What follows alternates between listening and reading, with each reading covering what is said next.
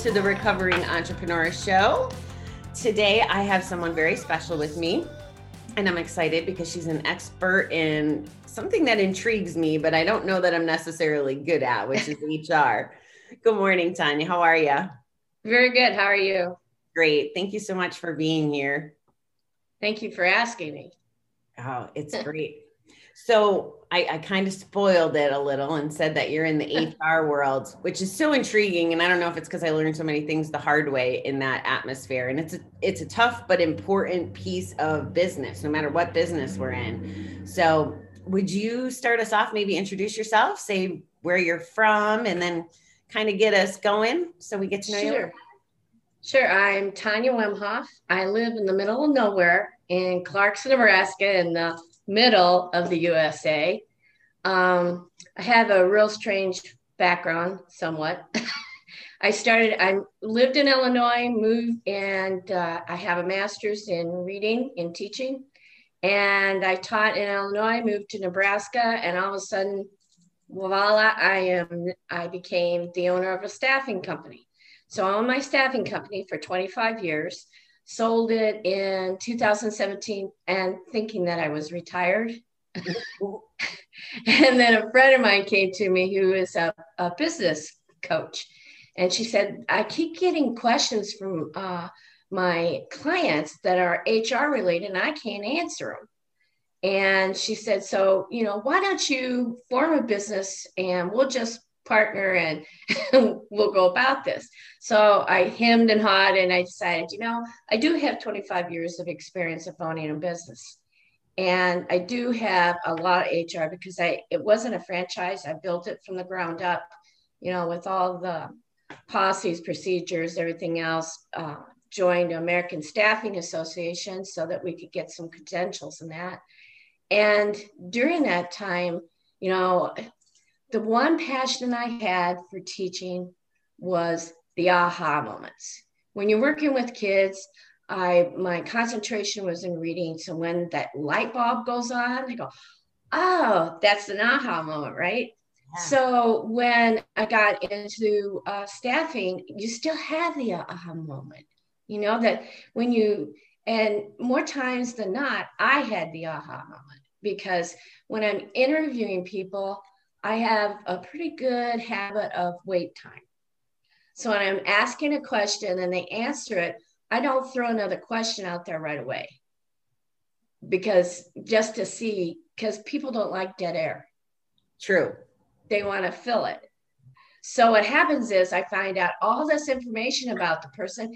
And it was fascinating because then, oh, wow, why did you make that decision?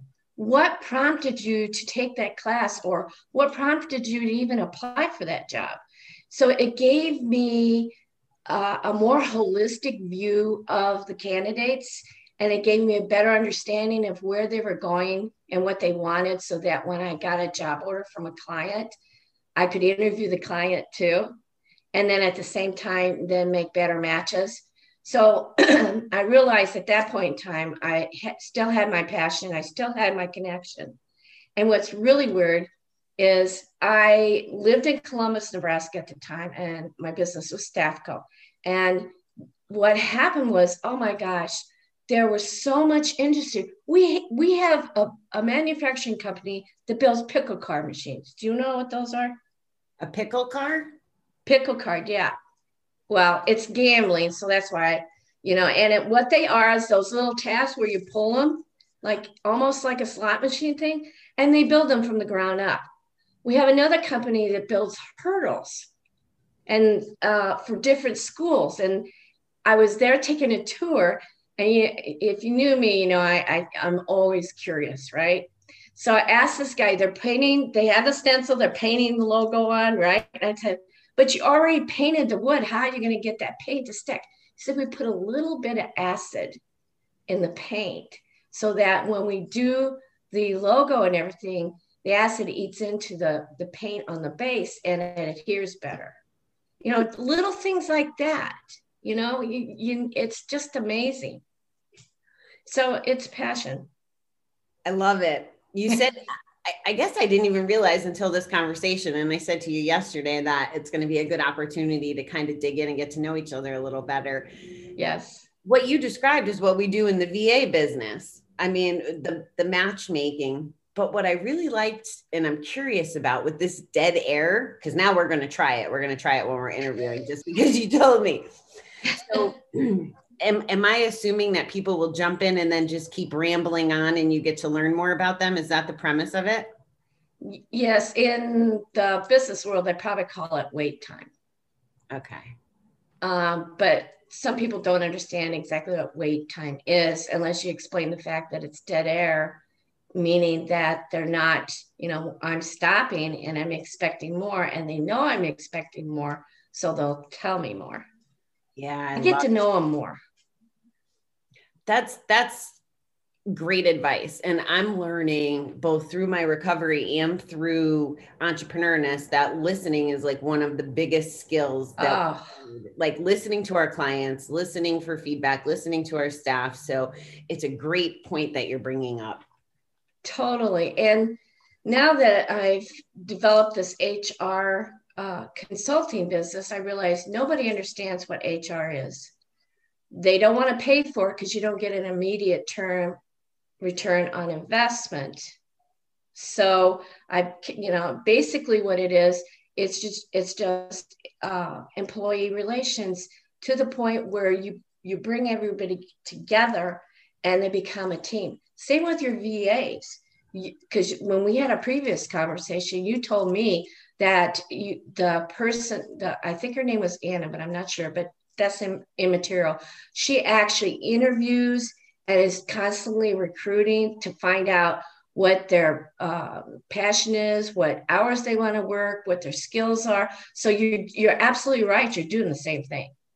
yeah we we also you when we have our our team meetings part of how i have them introduce each other because they're all in all these different i'm trying to create a corporate environment without them actually physically being in a in a place right Exactly. so they're in private conversations so they function Uh-huh. like a team in the background but because they don't know each other every meeting i have them introduce themselves and it's what do they do and what do they like to do so bringing up that passion part so they might be a techie but want to learn copywriting so that way the rest of the team know Ah, connection.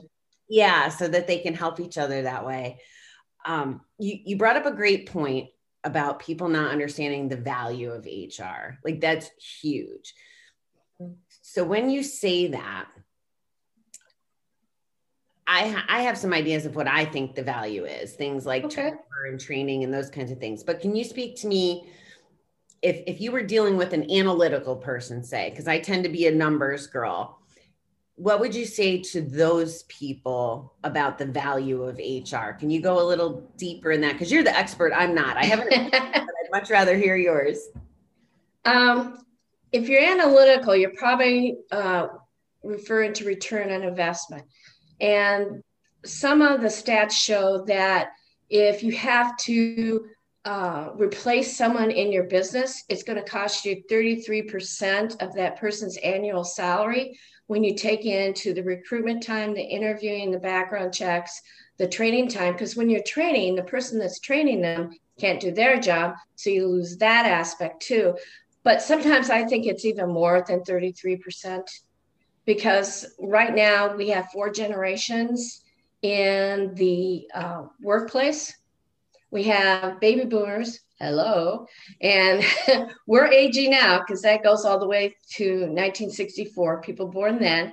Then you have Gen X, which is my son, and Gen Xers are pretty close to, to baby boomers and goal setting in that.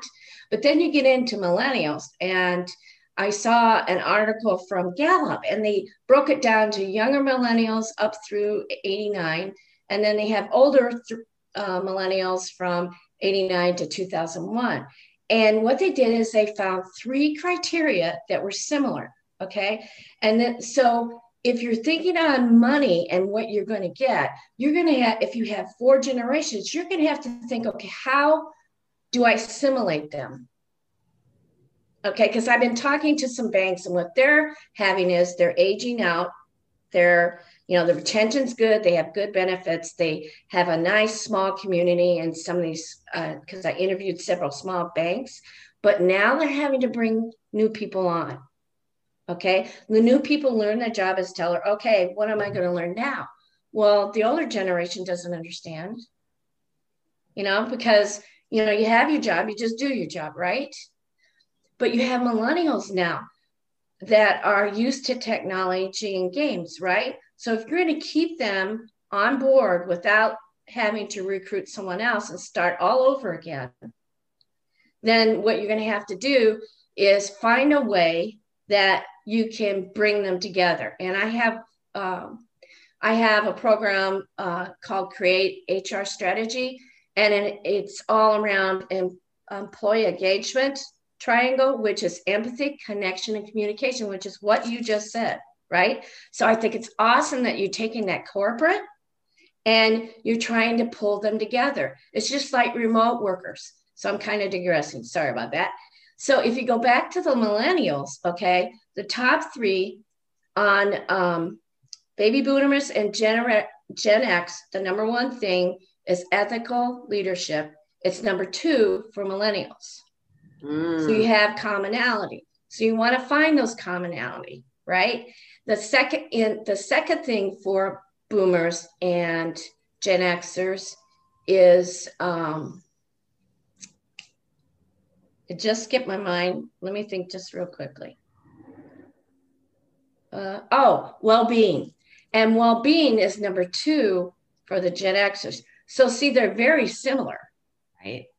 Right. So if you're going to have a good return on your investment, not have the turnover, not have the poor performance because you lose money when they don't perform, and not have the absenteeism, then you're going to have to get connect them or get them engaged. So if you start looking at those commonalities, now the third one, um, I know in the millennials, it's it's interesting because the younger ones um, want something different than the older ones. The older ones want clarity and transparency. And I think a lot of that is because, you know, having going through COVID, everybody's scared about their job. Yeah. You know, as my cup, oh, financial stability is the other one. So those are the three. And so here you have employees that have gone through COVID. Some of them wasn't affected, but now, like for instance, in Columbus, they weren't affected as much because they had essential business. Okay. So they had manufacturing, but now they're working six days a week to get the product out. So they're having burnout. Ah. Uh, so, um, sure. Also, huh? Easter famine, it sounds like. Exactly. So you have all these variables. They all affect the bottom line because they affect burnout. If you have burnout, then and absenteeism that means those people are looking for other jobs which means you have to recruit again and then you also have the issues with poor performance. They're not engaged. They're just kind of going through the motion because they got families at home. They they don't know if they're going to get sick. They don't know if they're going to have to go home and take care of them they don't know if the company is going to be financial stable. They're not sure. They don't know if their job is going to be there because with new tech technology are they even going to be able to do it right so does that kind of it's kind of in circles sorry about that but no I, I totally get what you're saying and we're talking about companies that have more than one employee of course right and and trying yes. to to marry the like values. And I like that because it's been my understanding as the Googles and the Facebooks and all those come up. and I, I, was very fortunate. I got to tour Google's uh, wow. workplace in Illinois. I met a man on a plane and he let me go visit. That's awesome. real shy, you know. But it was really interesting, and I was like really impressed. You know, the free food and the massage, and and what what everybody is saying the millennials want, want right? But then when we had a real conversation, he's like, Yeah, Bobby, they want to feed us, they want to give us everything. So we never go home and we work more. So it's it's a business strategy. It, it looks like all bells and whistles Right. and fluff on the outside, but there's really a, a strategic part to that. And as I'm picturing someone who might have a family, they're not going to want to be at the Google building 14 hours a day. They want to go home to their kids. So you're bringing up a great point. I'm wondering if we could go a little deeper though on the the solopreneur or the small business. Like, can we talk a little about how Sure. Impacts them or why it would be important for them to at least get counsel or coaching on this? I mean, you and I both have decades of experience messing with this HR stuff. So a Yeah. small business owner in the kind of world we're living in, they can't go back to college for four years to learn the laws and the this and the acts and all of that. So, so what would you say would be a good strategy for them or a place to start or the bare minimum for them to protect themselves? Well, if it's just you, um, it doesn't come in and as much into play, but you have to start thinking down the road, like you're saying. Um, a lot of people will pay for a SHRM uh, membership, which is a Society of Human Resource Management. And that'll give you information, but it doesn't tell you how to apply it. Ah, So, um, it, like right now, I belong to a personnel association in Columbus. It's a group of HR people. And it wouldn't hurt to reach out and see if maybe you can join. Sometimes they're not very expensive or can go along with purchasing uh, annual SHRM fee and kind of start listening and just finding out more about what's going on. Because with HR, and and I think Google is kind of mis, misnamed employee engagement because all those freebies aren't engagement. It's happening to one person. To me, engagement is when they're working together. Okay, so people when they hear employee engagement, they think it's fluff. They don't realize it's they actually coming together. So as a, an owner, when I first got my first employee, she worked part time, and so then I had to start learning. Okay, what are you know the laws so far as payments. So then i became really close to my accountant okay? Because accounting kind of it fits right in there because you have overtime you have if they're part-time you know and you don't get into a lot of laws with health and, and that. So you got to find a way either to network work with a local um, group within uh, your community where you can you know be on top of things so that as you start adding employees then you're aware of what's going on. It doesn't hurt to get a consultant in. I found that as a sole owner, you have all these hats, don't you? You just take them off, put a new one on. and so it's like, oh my gosh, I got to go back and do this. So it's hard to keep everything in focus. So if you keep in mind as you start adding employees, when you start spending more time on employee issues that working in your business, that it's time to start looking at a consultant or hiring somebody on. And if you're hiring it, it can be very expensive. That's why sometimes a consultant can help you out. yeah, the price of not hiring and having that Oh. I think is more costly. Like that's that's why we were born, right? Because people didn't know how to interview or or vet Right. people or write a job posting. I mean, there's a whole other skill set outside of this bubble we live in as entrepreneurs. Especially if, uh, like, I, what comes to mind for me and, and one of my ideal clients is the therapists or the counselors of the world, right? Like, a nice crossover between that and coaching. Well, if you went through school that way, you're not taking the business classes, you're taking the psych classes and and the people stuff, right? Me too. I didn't take the business classes. So then when I started having employees, like, holy crap. You know, you've got all these rules that you have to follow. And for instance, uh, and I had I had three offices and I had an employee that sued me for retaliation. Can you She was a explain what that is? Because I'm sure that legal ramifications is one of the reasons Yes. that we need to be seasoned on HR. So can you explain what Right. that means? Sure. Um, in fact, I found out later that this employee had sued almost every business she worked for. So she was a professional. Hmm. And you know, we all have, as you, as a business owner, you have to have um, insurance to cover you for um, situations that maybe you do something wrong or illegal. So I had that insurance. I had uh, wrongful termination, and that would be a situation where I would fire somebody for a reason that wouldn't be legal. So when I got the retaliation, it's similar to wrongful, you know, um, uh, wrongful termination. But what it was was we had a software, and when I and this is another thing why you should have HR consulting because we used our software. We documented all the information on the person we're interviewing, right? Well, one employee put, well, this person's one French fry short of a Happy Meal, which is a big no no. But in her mind, you know, she was stressed and she just wanted to put something funny in for somebody else to real read without realizing it was discrimination. Right. So the gal that sued me had run across some of those, and we were trying to delete them because we had, oh my word, what, 30 or 40,000 employee records in our system. Wow. So it's not an easy thing to go back through. And uh, so basically, when we terminated her for not following our rules or working with her, her manager and buying boots for an employee that she shouldn't have done because then she has to buy boots for every employee. She came back and had names in our software of documentation that she felt was wrong. And she uh, re- said I was retaliating because she brought that information to my attention. And that was why I fired her.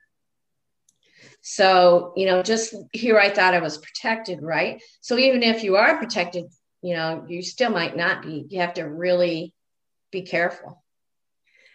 Yeah, I learned the hard way. And I don't really share this story too often because it's kind of embarrassing as a supervisor. Well, that was too. yeah, it's like, uh, however, it was a good lesson because now it's yes. Me. But I had um, two direct reports and one was being inappropriate with the other. And I thought I handled it with him, but our company policy was that you have to run it through HR. So I actually got documented because I didn't report it the right way. Yes, that's hard. handle it myself. Um, the retaliation piece, I don't know that most people would be familiar with that word. That it has to do with um, the person feeling like they're being attacked for some of their behavior, especially if they think they're doing something of good ethic or whatever. So it, it's tricky. So how how do we prevent?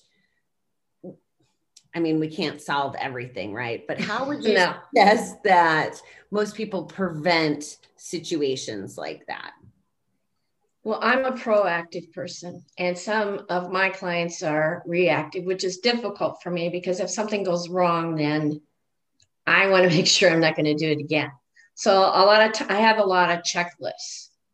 For instance, when you were talking about um, the harassment, then I I have a list that my employee can sit down. They know what questions to ask the victim, what questions to ask the the person that's doing it, and then you have to follow all the rules. Sometimes you have to get an employment lawyer, mm. which I had to do in, in the retaliation situation because she waited. There's you have 300 days to report it. So uh, she waited till the 300th day, hoping that I had thrown away all my documentation, which I hadn't. So, so documentation is another point. Mm-hmm. Oh, you got to document, document, document, but you got to be careful what you document because like you don't want to put uh, one french fry short of happy meal you know that's just not kosher and it's not right you know? It, you get you can't be funny when you're doing business. You can but not documented. Right right. Well the even the boots example i could see yes. it, like I think of the world you and I know each other from, it's a bunch of kind, good-hearted people, right? Yes. And I could yes. see them buying boots thinking it was a good thing. I could I, I could see that, but them not knowing that all things have to be equal to make sure that we're not discriminating right. or offending someone else. But I don't think that a normal entrepreneur would think about that. No. no and that's what's hard is is when you're in business like i didn't have the background i didn't have the business courses. So that was one of the reasons when i joined the american staffing association being a staffing firm. So you know sometimes it's good to maybe even network within um, your category of business because they'll have experiences with hr and everything too. And that be, might be another way to stay on top of things until you start bringing in more employees. So let's let's in my mind, I think there's things you can do before bringing someone on and then while they're working and then what it would look like if you needed to sever a relationship. So again, I have my opinions, but I would love to hear maybe you can walk us through maybe some of those guardrails we can set as we're interviewing as we're training as as that relationship sure. unfolds that way if you do get one of these and and i feel bad saying this but there seems to be people who are professional i, I don't want to say troublemakers troublemakers that's a good word yeah so how can we protect ourselves from those folks um, and there's not a lot of them out there. I, I, truly believe overall, and I know you do too, that people are good. Absolutely. You just have those bad apples. Doesn't matter what color they are, but they're there.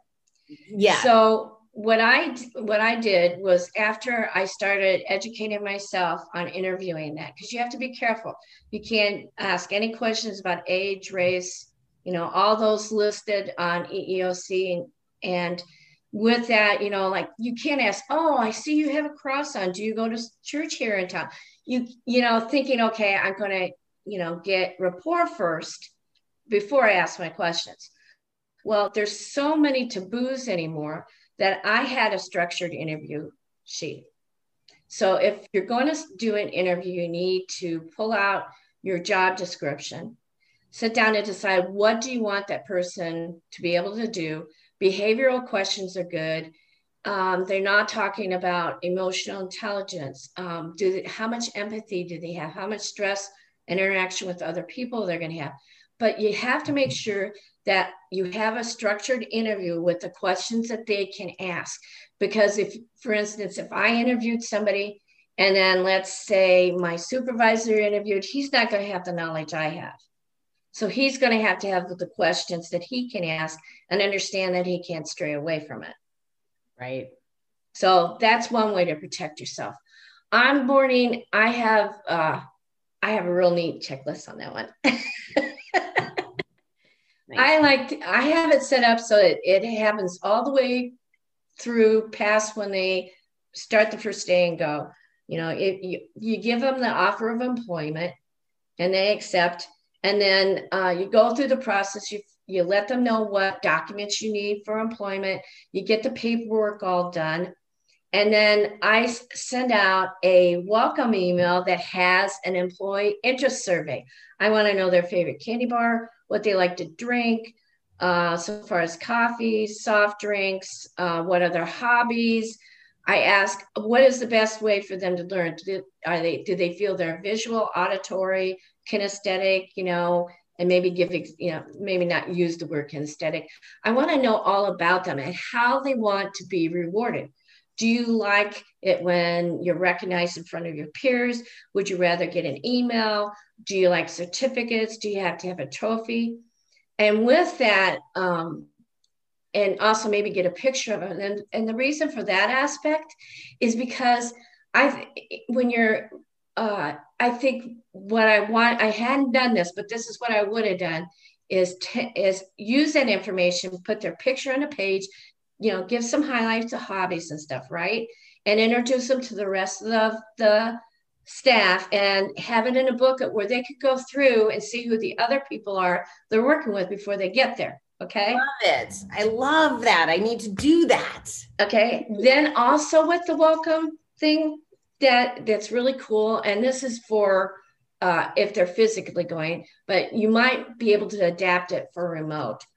And what I would do is I found with placing people in other locations in my staffing firm, there were a lot of things people worry about. You're starting a new job, you know? Okay, where do I park? Do they have lunch facilities? What do I wear? What door do I go into? Who do I ask for? So I had a, a sheet of all those items, all, everything answered. And then so with the welcome post, I'd send them those questions, and maybe you can find out what uh, the VA staff, what questions they have before they start, so you could answer them ahead of time. So I send those two things out first of what to wear, what shoes to wear, you know, things like that. And uh, so that, and before they get there, then, uh, like if it's an office job, then you set up their desk, okay? And you uh, have all the passwords ready. They're all linked in, their calendars all set up with regular meetings. And then I have a gift basket and in the gift basket, I, I would buy uh, picture frames on sale at Hobby Lobby or somewhere uh, so that they could put the, a picture of their significant other or family. So it makes it a little bit homier. I would maybe have their favorite candy bar and drink. So because your first day is so stressful, sometimes you just need that added, you know, plus to get you through. And before they start, you have a mentor, somebody that's going to work through with them that's going to understand some of their learning style so that when they start training them, they, you know, it's they start building the relationship and they can make sure. And then you need to go back and find out from the employee, well, do you understand where you're at and why? Because millennials want to know number one, that their job is important. And number two, they want to know what, where does it fit and you know why am i learning this so one thing I found is, that sometimes gets missed is we need to teach our managers how to relate and how to present the information. We can't expect them to have all the answers. Right. That's gold. I'm going to implement those those two things. I, I know there's an onboarding structure and I was actually when I asked that question, I was looking for expectations. So I'm glad that you answered it a little different than how oh. my brain works and then you ask, go ahead. Well, I was curious about so when you have a difficult person, how you get them out of the organization. And I think it starts all the way at the beginning with with saying laying down the expectations. Everything, yes. you know, like not just the work expectations, but here's the discipline stuff. Because my belief is we don't fire people, people fire people. Like they have a choice. I've I've I've had to sever relationships many times and it got to the point where people say thank you because you they know that you've given them so many chances and you've been you know as long as you're being clear and, and all of those things. So that was kind of where i was going because i think i think as i watch and going back to that basic principle of all people are good and people tend to lead with their True. heart. They are. and i have made this mistake. We want to do like be nice or protect the people or maybe not yell at them or or whatever those things are not realizing that we're impacting everybody else right? Because if you right. keep a non-performer because you like them or they do some things good or because you haven't if you don't lay down the expectations you can't go backwards and hold them accountable for something they don't know. Um, right. um, but it could be very costly and very and people do it very personally I, think is what happens. So that was what I was curious about. Was your thoughts on? Now, there's two trains of thought. I, I'm glad you brought that up because it is a thought. I have one client that believes in progressive discipline. When I was a business, I didn't use progressive discipline. Number one, uh, with with my staff, I really didn't. I didn't have control over the people out in the field. But and my thought was, I didn't, if you have progressive discipline, you have to go through every single step. And the old adage, hire slow and fire quick, is more true at times than you think. So I wanted to have the freedom to sit down and talk with them, you know, see where they're at. I think personally, I wished I was even better at it because I think that's a talent, that, like you said perfectly. You know, you sit down, okay, this is what's expected. and that's why um, I've changed my mind about performance reviews, which ties into that. Instead of annual and having it tied to salary, I think it would be better if um, I did it, and I wish I had done this every three months. And instead of because I can only think back three months, or I remember something bad that happened, what, six months ago, and we corrected it. Why are we bringing it up now? Right. So um, I was reading up on it, and what they you, you have to have trained managers again. And the manager and the employee sits down and sets goals, which hits the expectations. And you have a flow, and the performance reviews would be shorter. And then you take all the information from each quarter at the end, and you can still use it for uh, pay raises or whatever you want, but you have more data. So, with that in mind, um, you know, you, you have to set up your own rhythm, you have to communicate. But if you're going to terminate somebody, you never do it alone. Mm. You have got to have one other person so you don't have a he said, she said situation. It's also my understanding if it's, and I know this is getting probably, I, I hadn't thought of this until just this moment. Uh-huh. I was grow I was brought up that you like if I was hiring a man, I should have another man in the room, like another supervisor, or if it was a man firing a woman, especially have another woman in the room, right? Just uh, the witness should usually be leadership and and same sex. I don't I think now that things are evolving, the sex part probably doesn't even matter as much. This is my old school training. Yeah. This this the sex I think of of the person that's in there with you doesn't matter. I think as much um with my having like 12 employees in three or I had four different locations at one point. Um, when I had to, which I hated to do, if, if I had to release someone, I pulled my accounting person in. She wasn't involved right. with the person. So she didn't have any bias either way. Um, a leadership person would be good. It's hard. You don't want to bring in a coworker unless, you know, right. If at all possible. I mean, you could be in a situation where you don't have any choice and it's better to have an extra person in there than not. Yes. I had another question and I lost it. Oh, the performance reviews. Again, this is personal experience sure. to go through here.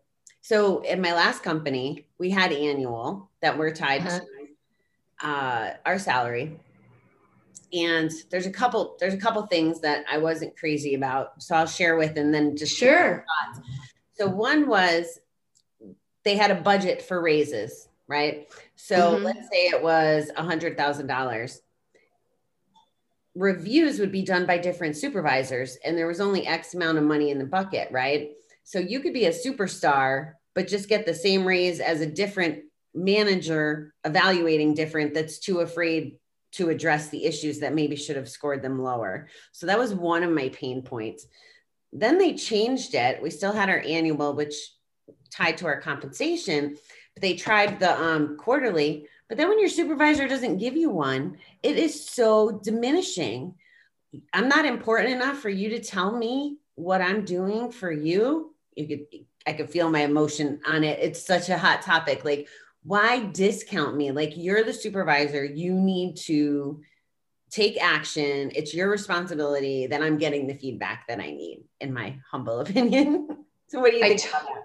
I totally agree with you on the when I had it did annual, I hated it for a whole month. Like it, it kept popping up on my calendar, popping up. oh, I don't want to do that right now. you know, I even tried to tie it to the the job description, and I didn't feel any happier about that either. And that's why they suggest not tying. I think it's really tough. How can you take a budget and then try to disperse it? You should, you know, plan out ahead of time. Okay, uh, this is the standard um, that we're going to use, but we can go above and below depending upon uh, the results. But I always found that that uh, you know if if you're going to do quarterly, like I think would be awesome, then the upper management has to hold the other. They have to hold the, the other managers accountable that they have to turn that in. Right. And if you set it up whereby they're setting goals, then there's going to be more interaction because the employee knows what's expected. Okay, I have to know this by then. And if they don't, they can feel free. There has to be a relationship where they can come to them and say, Hey, I can't get this. I'm not going to be able to achieve it. And the manager says, Okay, let's take a, a, a different look at it. Okay, what is it that you're lacking that we can help you or train you in to get you to that point? So it's more of a relationship rather than a performance review, if you know what I'm saying but you got to hold them um, accountable. The other thing is with my interest survey that I did at the beginning, um, targeted uh, re- uh, targeted reinforcement is so important. If you see somebody doing a good job, okay, and they've been working on their goal, and you see, it, give them a candy bar that they like. Hey, I noticed that. Right. And they say, wow, you remember this is what you know that this is something i really like i love that i so love that positive reinforcement is is so important and i think if i look back at my younger leadership skills my older seasoned leadership skills it's definitely something that's become more of a priority yes um, my values have become how i how i've been treated the good I want to duplicate and the bad I want to never treat my employees that way. That's just where I've landed at this stage in my life. And I can see the shift as a, I think I'm a Gen Xer, right? So, how it was from, especially coming from grocery. So, yeah, grocery, right? So, there was the good old boys. You had to, yes. you had to know that's who got promoted. Girls were just it just wasn't I don't know. They it weren't wasn't done. Yeah, they weren't the zone directors, they weren't the leadership of the company. And even now I still wonder I'm going a little off the rails here, but I still wonder how many big organizations are actually promoting the women or diversity of any kind for that matter based on performance or if they're just doing it to play the game and, and show, right? Like it's just it's so it's hard. It's really hard, especially when you think of a corporation as a cruise ship. It's really big, it's top heavy, right? So this cruise ship is going through moving along in the water. It doesn't move very fast and it certainly can't turn very fast, right? So you're absolutely right. The corp- big corporations are going to probably want to do the change, but it's going to take a lot to get down there to promote women and you know more diversity in that but if there if that's a goal of theirs then that's fantastic the smaller businesses like us we're more like tugboats okay we can make decisions we can change things up and so it's it's a lot easier so i know exactly what you're saying and and i see a lot now i i don't like the separation uh, that's going on within our country because um, I'm from Illinois, so there was more diversity there than there is in Nebraska. Right. And it's, you know, so, you know, I, I, I, I don't know that I really recognize, I mean, I grew up during the time of Black Power, you know, and everything during the riots in the 60s and stuff. So I thought we had gone beyond that, but now we seem to slip back. But I think it's important to keep in mind, you know, women and um, diversity. I know as a woman business owner, starting my business in 93, it was difficult working with men sometimes because they didn't value me as much. But I, I do see a change, but it's something I think is going to be like the big, you know, cruise ships. It's going to take a lot more time. Yes. You my brain just keeps racing because there's so much I want to get as much of the good stuff. I might have to bring you back on because there's so okay. much in this topic that is wonderful. I it's important that we talk about this stuff. So I'm gonna just yes. out there. Um, again, my experience as a supervisor, I ran a, a, a mixed team. Mm-hmm. And one of my struggles was at the time I'm in my 30s, I'm paying my way through college in my 30s. Right? And I'm the supervisor that gets the scholarships that only go to part of the team.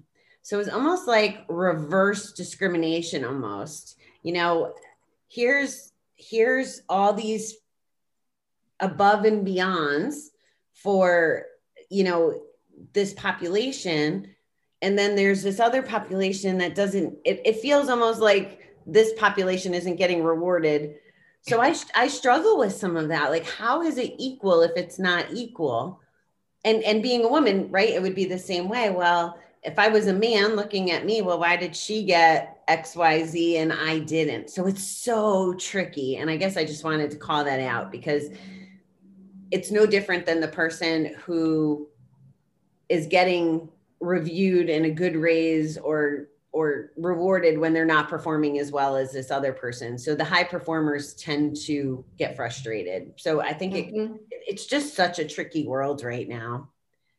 Well, and in HR, you know, what it basically is, it's just it's not recruiting, hiring, and firing. It's more, it's it's keeping your team together. And like you said, in that situation, there's going to be people that feel that they were gypped or didn't get a fair shake. And I think it's because we I think we're just now starting to recognize that you know, yeah, we we did this, we opened it up maybe to some women, to some guys, whatever. But I think we have to relook at that and see how instead of it just using it as a reward, how can we use it as an incentive or something that because right now with the new generation they want a career they want development they're not going to stay for 30 40 years anymore No, no, they're going to get what they can and move on to another company which is okay. If we look at them and for instance when i own my staffing firm it's hard to find managers right? So i needed a manager for my corporate office. And i really liked this gal. She was really good. She had a degree um, but degrees weren't everything to me. I wanted to know a person that would actually i wanted somebody loyal someone that would own their job which is very difficult to find. And I knew that her husband worked for a company that uh, in a short time they're going to be transferred. So I wasn't going to have her a long time. So I kept not hiring, but her because of that. And then I hired her. She was with me for nine months, restructured the whole process to fit her. She owned her job. She inspired her staff. I learned so much from her and just watching her grow and giving her um because all my staff had to get their certified staffing professional so that they under, understood state and federal laws and understood how to help their employees. So even though i imparted that to my staff i mean she took it even further. So i think what we have to realize okay this person isn't going to be here for that long but that doesn't mean we don't help them develop their career and some of these things like scholarships and that you know even classes i'd, I'd sign my staff up for if they were interested in class i'd allow them to take it. It may you know i try to get it so it was ones that fit my business. But like you said it doesn't you know doesn't have to. I mean we need to think of developing the person and not just you know the job. Yeah, I'm I'm definitely an advocate for that. but it's hard it, is hard. And i was fortunate. The company even though it had the things that i was frustrated with they did have a college tuition wow reimbursement that's awesome. plan as long as it tied in. So you know they definitely helped with my my college and then just the practical learning that you get from working in that kind of environment. All right miss tonya we're getting close to wrapping up um, is there anything that you want to put out there that i might not have remembered to ask before i ask you my fun little question Uh, right now, not that I can think of, just that I really love working with businesses and making these changes. Even I was so inspired by you by saying, Oh, I can take this, I can tweak this. And that's really what I want to do in my business is give ideas and help the businesses tweak them to fit because I don't know how many times I get I go to a workshop, I get all excited, oh good, I'm gonna do this, my staff is gonna love it. And you get to the real world and you can't implement it, you don't have time to and it ends up in the drawer. Mm-hmm. So my whole goal is for that. And I'm sorry, I was totally selfish. I didn't go down the. Can you chat for just a minute, maybe about how. You help entrepreneurs and how they can find you? Like, what is what does your gig look like for those who need help with HR? Um, my website is is uh, wemhoffconsulting.com. My email is right there on my Zoom, Tonya at wemhoffconsulting.com. And um, I can do, you know, sometimes small businesses just need an employee handbook or a job description. So I can do those different pieces with no problem. But I've also created a signature system, a, a six month program whereby um, it's called Create. And basically, you connect your culture and your vision, you recruit the right person, you elevate your, evaluate your training, um, you have uh, appreciation that is targeted, and you have to measure not just by billing and everything else, but look at other aspects that you want to measure. So, those basically, it's just taking what the company probably has already created and all we're doing is looking at it and finding a way to tweak it and implement it so that now we're like, for instance, my mission and my vision were on the wall in a nice, neat frame. Did I ever look at it? Did we talk much about it? No. So now I would have a vision script. So it's like a warm chocolate chip cookie. You know what that smells like. You know what it tastes like. You may not be able to do that with a vision, but if they if they can visualize the whole thing, and that's what I want to do. I want to take the topic of culture and vision, make it like a chocolate chip cookie, so that not just the management knows, but the employees. Oh, this is where we're going. My job my job fits here. I'm important. I can do this, and they come together. So it's just taking what you have implementing it in a way that everybody comes together engaged. Love it. Love it. And that's so needed, especially the direction we're going. Thank you so much, Yes. Tonya. Thank right. you.